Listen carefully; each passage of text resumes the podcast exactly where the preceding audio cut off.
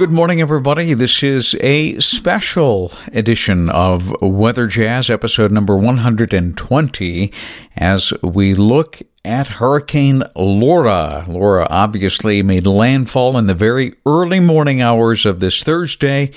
And uh, we'll take a quick check of the impacts and where it will be heading uh, shortly. Uh, right after we take a look at uh, the initial impact, obviously, there is an awful lot of television coverage in the area, which uh, shows the damage left behind from Laura. Uh, because Laura struck in the very early morning hours, about 1, 2 in the morning in the Lake Charles area, there's really no sense as to what the extent of the damage is until sunrise actually puts light on the subject, quite literally. And with a category 4 hurricane, we knew that uh, the damage would be extensive, and indeed, it is. Uh, I want to take a look at the observations from Lake Charles, Louisiana. Now, the very latest one was at 2 a.m. from the Lake Charles Regional Airport. And that was the last one transmitted before the power went out. Up until that point, in the evening hours, the winds were pretty gusty. At, uh, for instance, uh, 6 o'clock uh, in the evening, their time, the winds were gusting to 28. By 9 o'clock, they were gusting to 40. And by midnight, they were gusting to 71. But here's where things really get interesting as the eye wall approaches. That's where the strongest winds occurred. By 1 o'clock in the morning, they had a peak wind gust of 98 miles per hour, sustained at 66. And at 2 o'clock in the morning, that was the last uh, that we heard from Lake Charles Regional Airport, they had an east wind sustained at 98 miles per hour with a peak wind gust of 132.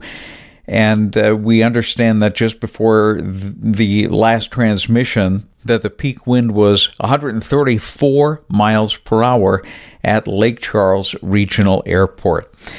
Uh, obviously, lots and lots going on in Lake Charles, lots of cleanup, and they'll be cleaning up for weeks, if not uh, more than a month or two. Uh, the big stuff, anyway. But also, another way to measure this is the Waffle House factor.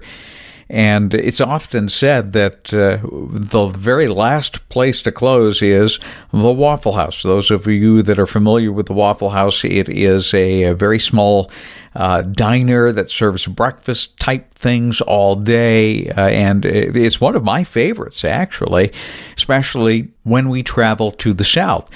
And so I thought it'd be interesting to see uh, where the Waffle Houses were in and around Lake Charles. And from what I can find, there are six of them in and around the Lake Charles area. None to the south in Cameron. Uh, of course, Cameron, which is uh, right along the, the coastline of Louisiana, it's not very densely populated at all, fortunately. Um, and Lake Charles is the first place that you, you find a cluster of waffle houses. There are six of them, and from what I could tell, all six of them are closed, and that speaks volumes as to the extent of the damage I would imagine that Lake Charles is waking up to this morning. Uh, just to make sure, I tried calling one or two of the Lake Charles Waffle Houses, and this is what I heard.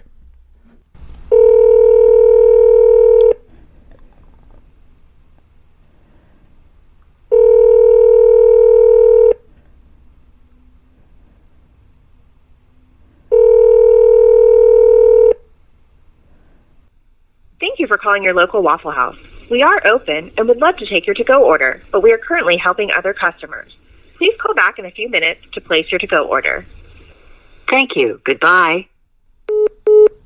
It trips over to a recording that says that everyone's busy. Well, they're all closed. According to the website, at least it says temporarily closed and the nearest one that was uh, open that I could tell there is uh, one in Baytown.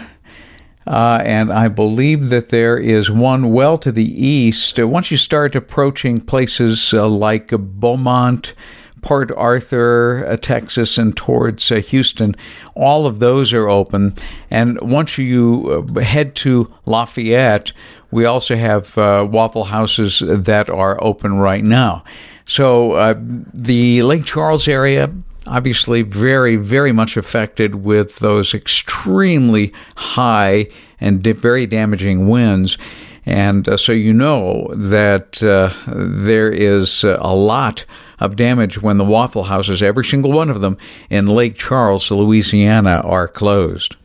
Now, as of 7 o'clock Central Daylight Time, 8 a.m. Eastern Daylight Time, we still have a hurricane with maximum sustained winds of 100 miles an hour, but uh, that was now two hours ago. Chances are that is reducing and very, very dramatically. We'll have another update here very soon. Stay tuned to the National Weather Hurricane Center or National Hurricane Center if you have any uh, inclination to stay on top of things. Their website, by the way, is what I will have a link to on weatherjazz.com and uh, that's episode number 120. And look for that. Uh, and if you're just looking for the URL, it's NHC for National Hurricane Center, nhc.noaa.gov. And you can get all of the advisories on Laura as uh, they get issued and as Laura continues to head inland. Right now, Laura as best as I can tell here as, as of the 10 o'clock hour, is beginning to approach Shreveport, Louisiana.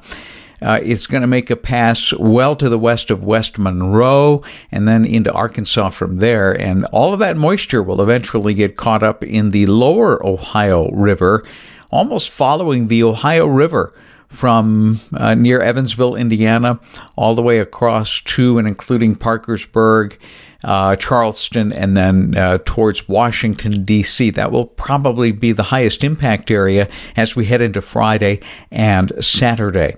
I'll have links so that you can continue to follow Hurricane Laura in terms of radar composites and more along with a fascinating video from the national, or rather from the Hurricane uh, Hunter group that routinely fly in and out of these hurricanes, especially when they're out over the ocean, to find out more information about them.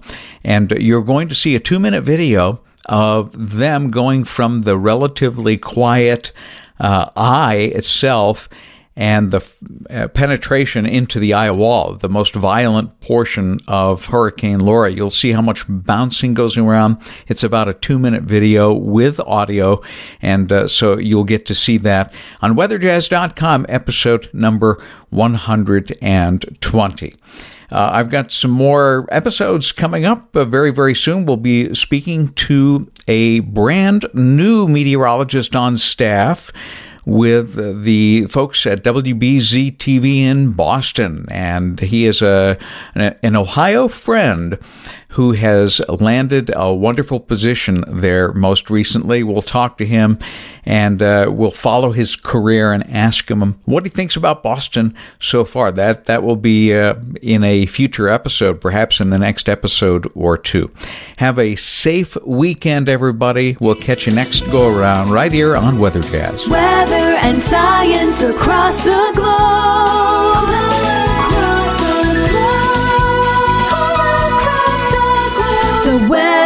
Podcast.